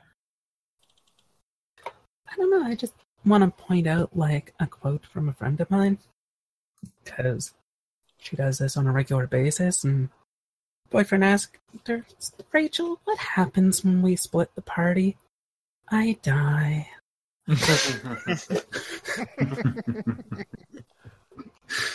Because she's learned this lesson the hard way enough times. Mm-hmm. Doesn't sound say like she learned the lesson. That time. Um, oh, she's still prone to doing it. yeah. The problem is less so that she's intentionally splitting the party now. It's more so that she has a really short attention span and wanders off on her own. Mm. well and it it depends on the game too like d&d it's it's not good to split the party but uh the games that were running were powered by the apocalypse they were like Monsterhearts and urban shadows and those work much better for splitting the party Right. Well, yeah, I think um less combat focused. Yeah. hmm I think an interesting place for um, help mechanics would be, uh, and I don't have an example of this, but I just think it's neat, would be where two characters who have some sort of dichotomy that can't do something without the other. Uh, like if I'm a wizard and say I'm researching a certain spell and uh, somehow um, You need the rogue to go and get you stuff for your spell. Yeah, or only the fighter can, you know, bash this guy's head so I can get the right whatever information or whatever, right? And Or you need the fighter's life force. maybe, you know, Yeah. and you somehow you got to talk him into to it. Uh, it, it it's just like um, I think it's it's not an easy way. Like it's not like a neat and easy way. Like I'm I'm just curious. Like I think something that is impossible, except with the help of someone else, like that idea interests me. And I don't Mhm, have like a, a way to tackle that, uh, and it's obviously game specific, but it's I think it has it's an area that makes helping interesting. Yeah, yeah. There's, there's a really interesting mechanic. Um, it just kind of brought this to mind with uh, Headspace. I don't know if anyone's played it. Um, the idea is that you're every player is part of an elite operative team, um, and you're all interconnected with some uh, high-tech cyberware that you've all installed in each other's brains that allow you to um, grab the skills you need from everybody else on your team. So I might not be able to um, you know, shoot a gun, but if I go through this headspace and grab the knowledge that I need from my teammate, then I am able to now use that. The downside is that it comes with a risk of having their emotional baggage from whenever they've used that skill to affect Oh, my character. Hmm. So um, that's the that's the sort of help mechanic is that everyone is able to help them each other remotely, um, but that it comes at some kind of a cost. Um, So Hmm, I dig that. Cool. yeah, that sounds kind of like a cross between uh, Neo getting kung fu downloaded into him and whenever Liv Moore eats a brain on iZombie. Yeah, yeah, yeah. I just I, I haven't had to check this game. I've heard it, but I've never played it. Yeah, I, I, I'd heard the, I heard it. I think one shot did a, a yeah, one shot did a play thing of it. about it. Yeah, I think I heard that, and I was like, "This is interesting." it's it's a Um, fantastic design. Like I highly recommend everyone to check it out just for Oh, some I of the I remember seeing this on. Kickstarter. it's it's really solid. Um, Oh, it uses a lot Oh. of the dynamics of your table, like your normal uh, conventions at the table. Like everyone's just able to speak to each other because they have the headspace. Um, so you don't need to worry about like, oh, I didn't get that information because I didn't actually see things from your perspective. Everyone just knows everything that the other person is seeing and acting. Um, you right. you That's that's how Ashes of the the- Magi works too.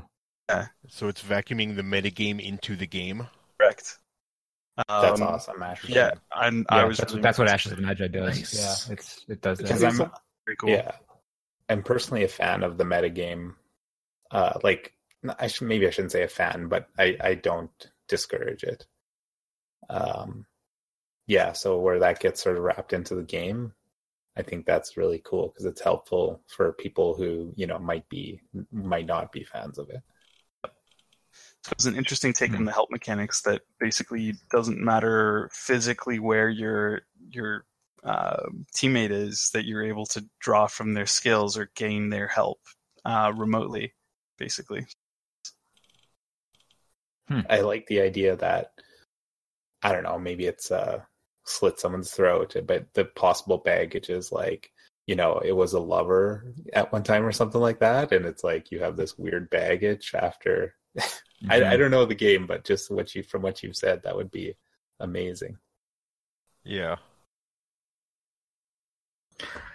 Yeah, actually, um, to go back, I was I was thinking about Jonathan uh, talk about like necessitating someone else to you know do a certain action or something you know to cast a a particular spell or something like that and i was just thinking you could uh, the simple way to do that is to say like uh you know the game has a set of actions where it's like these actions are impossible without somebody else.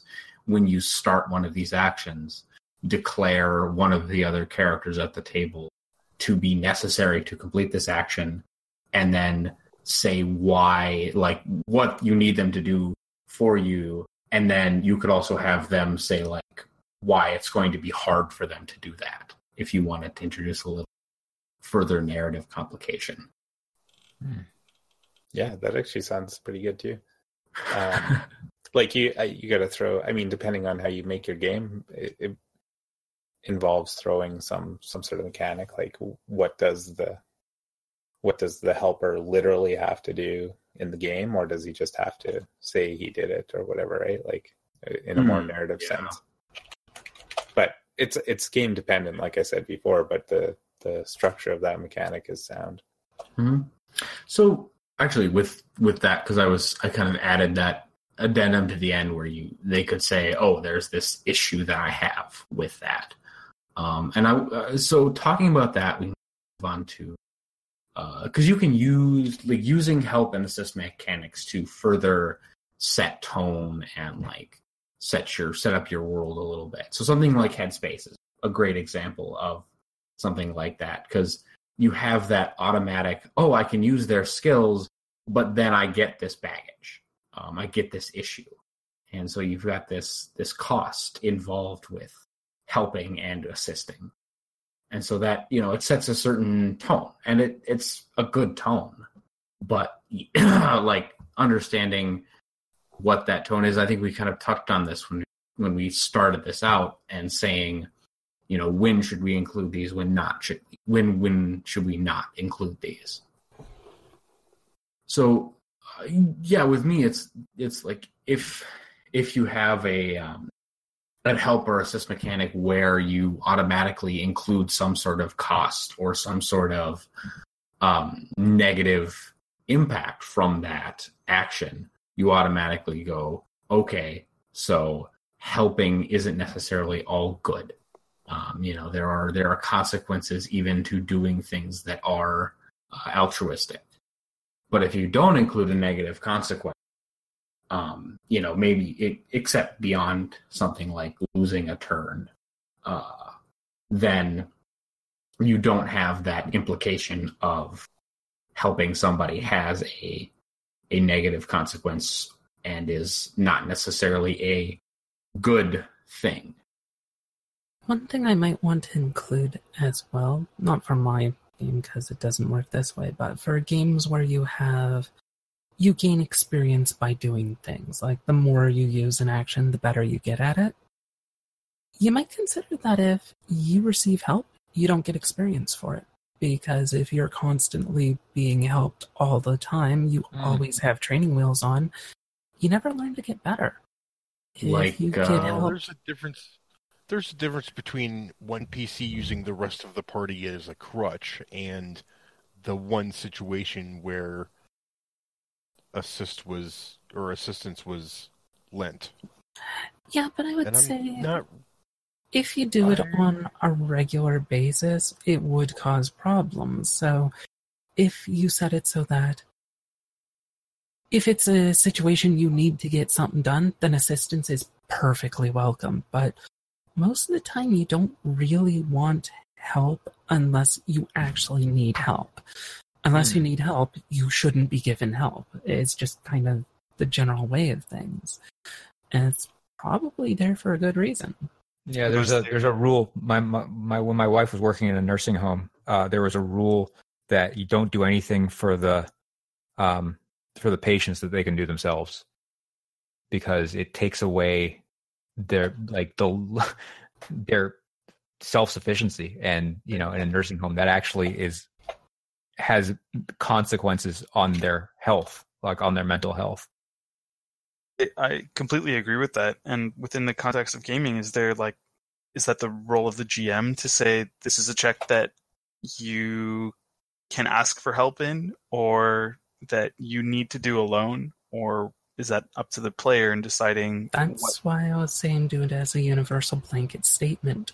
You never get experience for using a skill that you got help with. That way, if you really want help because you need help to get this done and it's important that the task is finished, Mm. and it's like, I am willing to accept help so that we can get this to work properly hmm then it's like I'm willing to sacrifice my experience for this so that we can actually make it work. But there's the the the, the counter argument to that is that that's actually how you teach somebody is you help them Yeah. hmm and then when they go like oh okay i get it. Then they don't need your help anymore but they were accru- i mean they were accruing if this was a game they, they would be accruing experience during that time that you are helping them in order to get good enough so that you don't need to. Yeah, I think that is tied to the um again, but tied to the, the kind of tone and the things you're trying yeah. to say with yeah your i think game. so yeah. Um, because it's i mean you know if, if you're just you know if you're wanting to make a game about teaching and assisting and have that be a, a core thing then definitely i mean you might even want to include a, a skill or an ability or something like that that will make people better at assisting or getting assistance Mhm. Mentorship programs, kind of thing. Like, yeah you can be a bad teacher for sure Mhm. Yeah. There I think are also situations where the where the game is specifically addressing the mere act of asking for help is worth experience. Yeah, that too. Um, and that's that's a very important because uh, especially for like for a lot of people, um, and that that can be a it's it's a hard thing to do um, Mhm. to ask for help a lot of times, even you know most people. It's just like I and it depends. You know, it depends on the person, depends on the action. But for a lot of people, it's hard to ask for help. Um, yeah because you'd rather be like, oh yeah, I can just do this right and especially if you're talking about the kind of omnicompetent uh, hero types that we tend to have as characters in RPGs, I'm guessing that would come up more often than not. well, RPGs don't tend to have omnicompetent player like characters. They tend to be more specialized. So I don't think it's as big of a deal. Like open role playing, yeah, there's usually an omnicompetent player. But if you're playing like pretty much anything that has like rules to it, it almost universally sections off each character as being specialized in a given role. Sorry, I should I shouldn't have said omni. Very competent. That was a bad word choice on my end. Oh, okay. Sorry. Yeah, that was just bad word choice. But I mean, generally, characters playing in RPGs are pretty competent. Mhm. Um, I Yeah. mean, there Usually. are exceptions to that rule. See, Sure. like Paranoia or Monster Hearts or Warhammer Fantasy Second Edition, What are where like about? you're all of lucky the if you have Warhammer games. yeah, uh, not all the Warhammer games, but second and first edition, but I would say not third, but like the the the like you're lucky to start with a forty percent chance of success in anything. That's like I- super great. I totally disagree with uh, paranoia. You are obviously competent, otherwise, friend computer would not have selected you. I actually, I guess it depends because there's was it three different kinds of of like ways of playing that game, um, or at least for the most even- recent edition. So I think that de- like depends. Even on the, in the most serious tone, you aren't a super competent agent. Not really. No, I, I think part of the charm of that game is that you're supposed to not be very competent. Um, but yeah, and I, and that is I think that's a really good. Uh, in fact, I'm I'm kind of sad that more games don't have like more dedicated like like a help skill or a teach skill or something like that, uh, because it's it's an important thing. Like teaching is really hard. Um, I can I can say this firsthand and from like secondhand people telling me like teaching. Uh, it depends on the what you're teaching to a certain extent, but usually it's a pretty damn hard thing to do. Yeah. Uh, you know, it's a, it's a specialized skill in and of itself, Eh, or just you know being able to help or asking for help is uh, that can be a an important part of a character's arc hmm is you know going. Even if the and- game doesn't specifically address that in its mechanics, but it Yeah. makes it a option for the character concept. Mhm. Hmm. Well, and even just having that, like that X, you know, saying every, you know, w- even when you get help, you still get X action. That kind of leads players to go, okay, why do I get XP even if they're giving me a lot of help? Um, is it because I'm kind of going against my general nature and, you know, asking for help, which gives me experience as a person, or is it just, you know, they're helping me through this thing I don't really understand, so I'm just gaining experience skill wise based on my newfound understanding of this. Well, you don't have to do it in like all or nothing. Like, let's say you have a game where it's based out of a certain amount of experience given at a time. Let's say that you, if you performed the action yourself and learned it the hard way, you'd get like five experience kind of thing, right? Let's say that if you have uh, you ask for help. You get the one experience for the asking for help, and if you have a teacher based on their skill, you either get one to three additional experience. You're not getting, you're not quite learning as much as if you'd actually tried it on yourself, on your own, and learned. Oh, sticking my hand in, you know, the blender was a bad idea. I'm never going to do that again. I don't Well, need a I can only that, do though. it once more. So, See, that's the thing. So I, I, I don't know if I, I don't know if I completely agree with that because you actually do learn faster if you have a teacher. so hmm. And yeah, I mean, a lot of can learn faster. Doesn't uh, necessarily mean You that you okay? will. Yeah, you can. So- but if so- if a, a, a game is precluding that as a possibility, then it is you don't learn faster with a teacher. no, I think the real crux of uh, what Kat is saying, whether she's, we all agree with how it's done, is that Mhm. the help action um, needs uh, risk or um, a different sort of yeah, a cost. or a, a cost. Yeah, I mean, Yeah, the I co- mean, the cost is that it's taking two actions to do normally what would take one. I mean, maybe. I mean, it Maybe. depends. It's That's- all Again, if you're on out the of game. combat and Yeah. you don't have like pressing time, Yeah. you have Right, but- basically unlimited actions. Well, you do and you don't because you're still you're still having two people work on one task where they could be working on two. Yeah, but In the game, generally though. speaking, most of the time in games, like a Yeah, I lot know, of the most the- time, you're not Yeah. going to be doing Yeah. two separate actions. No, completely acknowledged. Yeah, Mhm. but that's that's the cost in the real world. Is that you have Right, to fair have enough. Yeah. Somebody somebody there who's not doing another thing. Yeah, unfortunately, we usually don't wind up in w- real world circumstances when we're playing Yeah. fantasy or science fiction or whatever. You know, or pretty much anything. Yeah. yeah, yeah, it's um, like you come up to like, for an example, you're in a dungeon, you come across a door. Well, unless there's like an army of kobolds coming down that you have to fend off, you can easily afford two people to work on opening the door at the same time. Yeah. It's pretty rare that you run into a circumstance where you can't throw two people at a door. Well, I think in a in a case like that, um, uh, it, it- like within most games, I include the co- the the caveat or the thing that roles should only be made when uh, success, when or not success, but failure is interesting. Um, you know, when it matters. Like if you have unlimited amount of time to open a door, you're gonna open. Uh, like, don't bother rolling for it. Who Right. Shit. Right. Yeah. Um, but it should be, you know, you should have those kobolds running at you down the stairs, or, you know, uh, and the problem is that that often falls on the GM to do that, to be like, yeah, you have kobolds running at you, or yeah, the guard's going to find you in, you know, five minutes or what.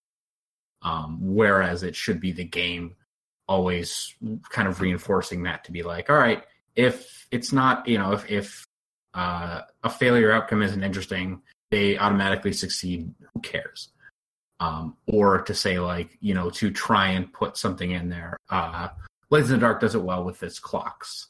Like it just has an outcome of if if you fail this action, fill a clock a couple times, and then when that clock is filled, something bad happens. Uh, you know, the blue coats sh- or yeah, the blue coats, blue coats Blue show coats, up, or something else. You know, something else. Alarm goes off. Something else happens, and that is codified within the rules to like be making clocks all the time and make sure that you have clocks ticking so that bad things happen. Mm-hmm.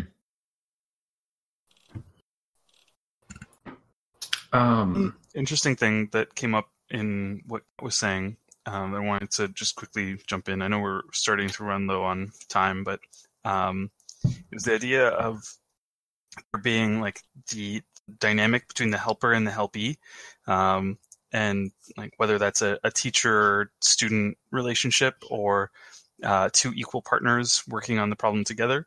Um, and I think that that creates a really interesting dynamic within the context of a help action that um like think, uh, Fred you encapsulate somewhat in your bonds. Um it's not there's no mechanic behind it. It's sort of like a, a linear progression. And I wonder if there's space for that or in what kind of game would you want there to be mechanics that really work around this idea of like you have a different relationship with people based on what their skill is versus yours. Um, so if we're two equal people, we both know, um, I don't know, stonework, then we can build off of each other. We can feed off of each other's knowledge to accomplish our our objective in understanding how this was built. But if you know a lot more than I do when I'm making the check and you're helping, you might be sort of an instructor to me. Um, I think that there there's a lot of play. Yeah. That distinction for most games is pretty crunchy.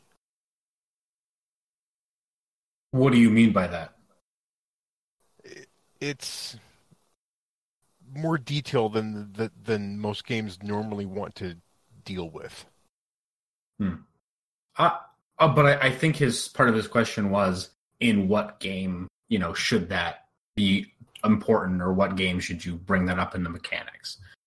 Uh, and I, Uh, I I'm not sure I would because like if it's a game that's not really about character relationships directly, you normally wouldn't quantify it to that degree. If it is a game that's that heavily about such, you normally would go about it in another manner other than crunchy mechanics. So well, I don't I'm think not that necessarily even needs to be particularly crunchy. Uh, Well, even just quantifying it at all is a little bit odd for games that tend to handle that kind of thing. Well, Wanderlust does it because that's part. It's rela- It's relevant to its core premise. But Mhm. D and D boils it all down to assistance grants advantage, and that's that's plenty for D and D because D and D doesn't care about that level of nuance, especially it- that area of nuance. Yeah, uh, well, but one of the things is that I the wander as as Mark said, Wanderlust doesn't really address the the problem he's bringing up the uh, the difference between the like mentor mentee relationship and the two equal partners working on a problem together relationship. Um, Mm, right. and that's uh i mean that's that's a, a hard thing to there's you know there's a bunch of different ways to to do that like That's the thing. It's like once you have this distinctive relationship, like it's easy for us to understand as humans because, well, it's it's context sensitive. We can come up with the context and just look at it and it's like, oh yeah, that's you're mentor in this case. Trying to quantify it into a way that actually makes sense.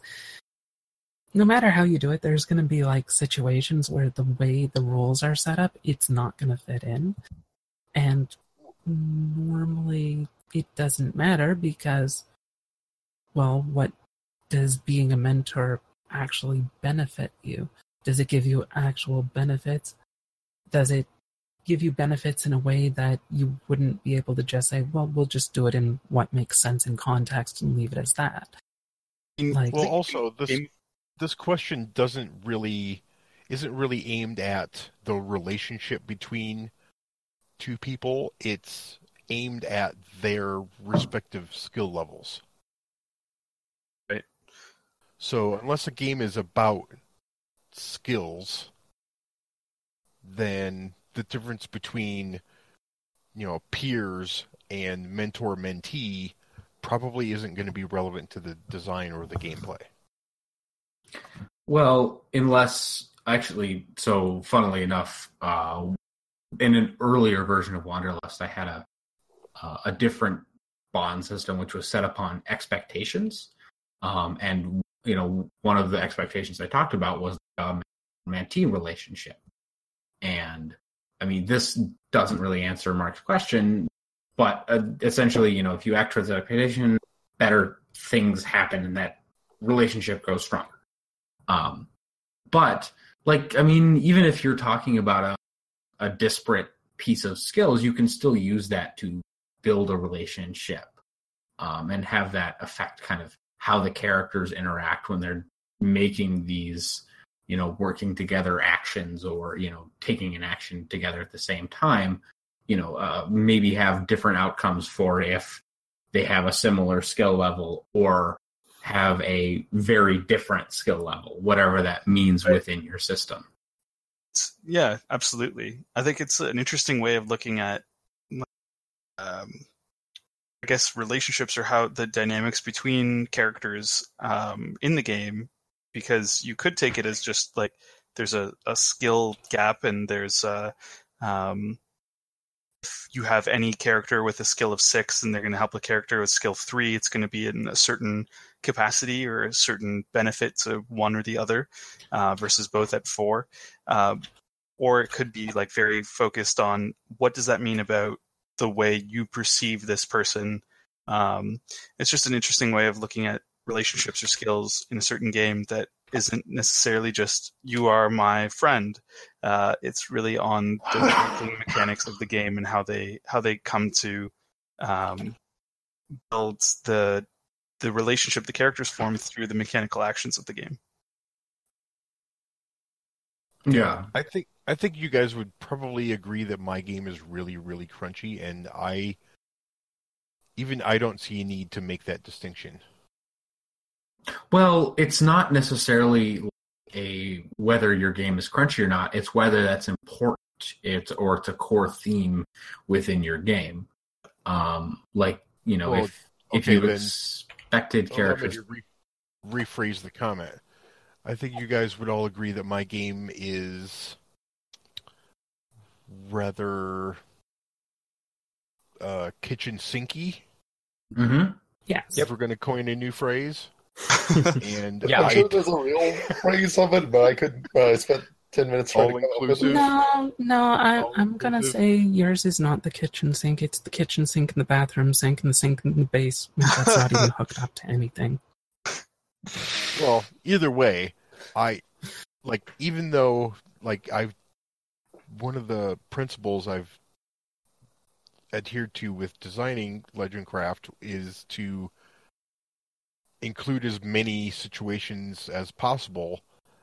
I wouldn't like I don't see a place for making the distinction between peers and mentor mentee or skill or vast skill disparity Mm. in performing tasks.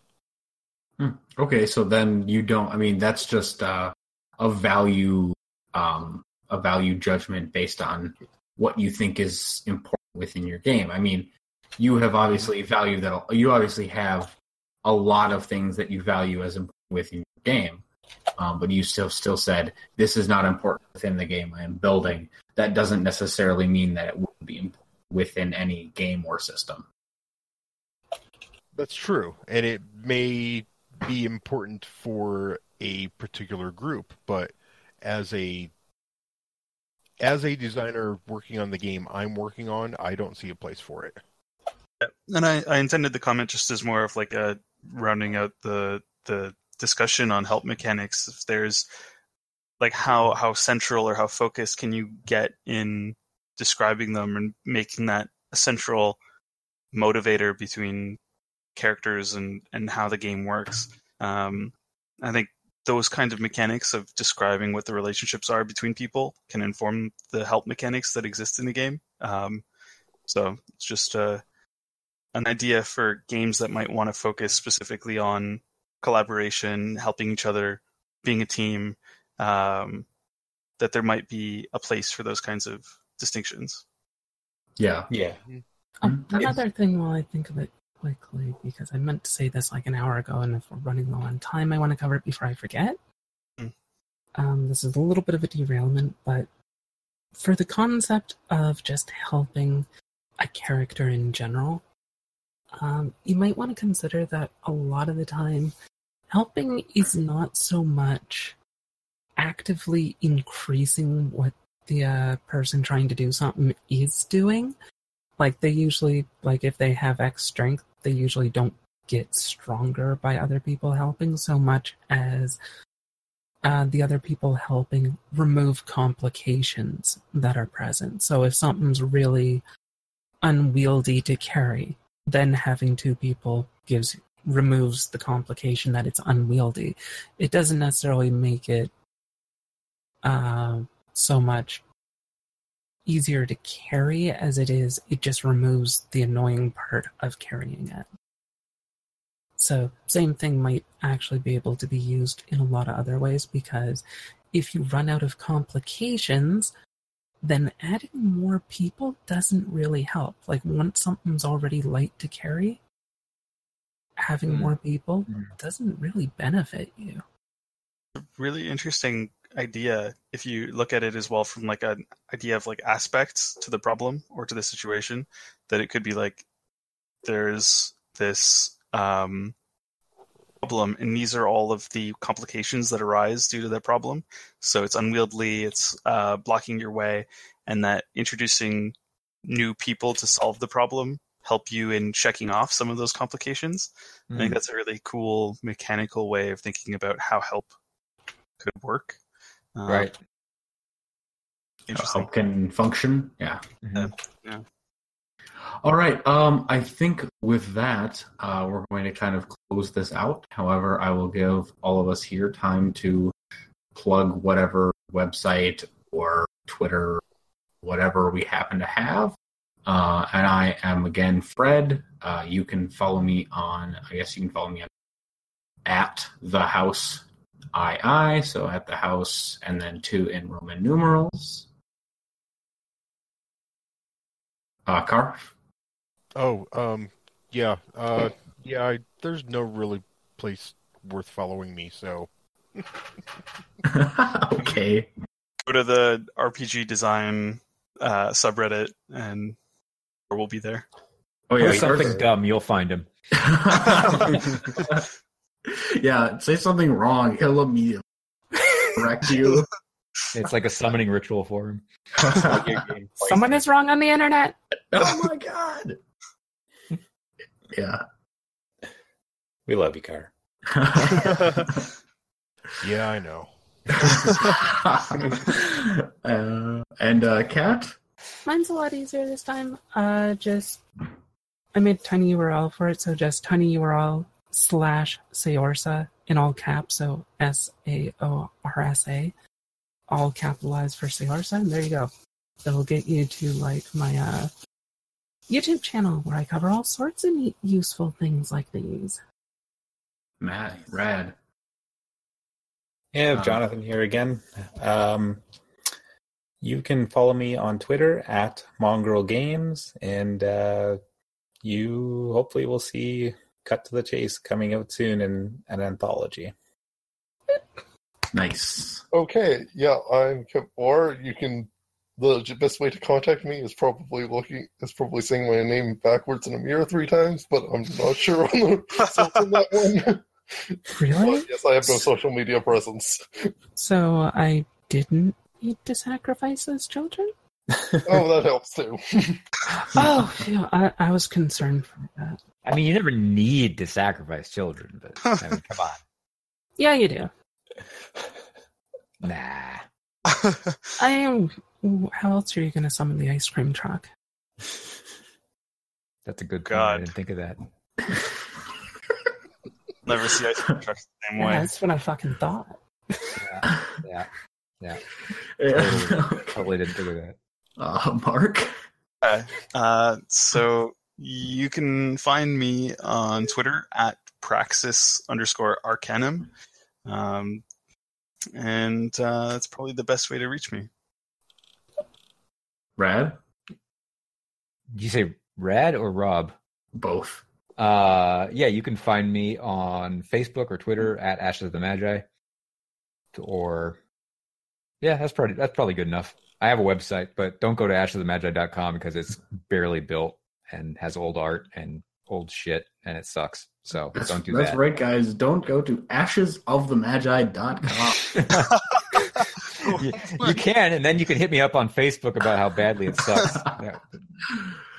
All right. Well, this has been another episode of Flail Forward, and uh, It's definitely been that. g- yeah. Uh, good night.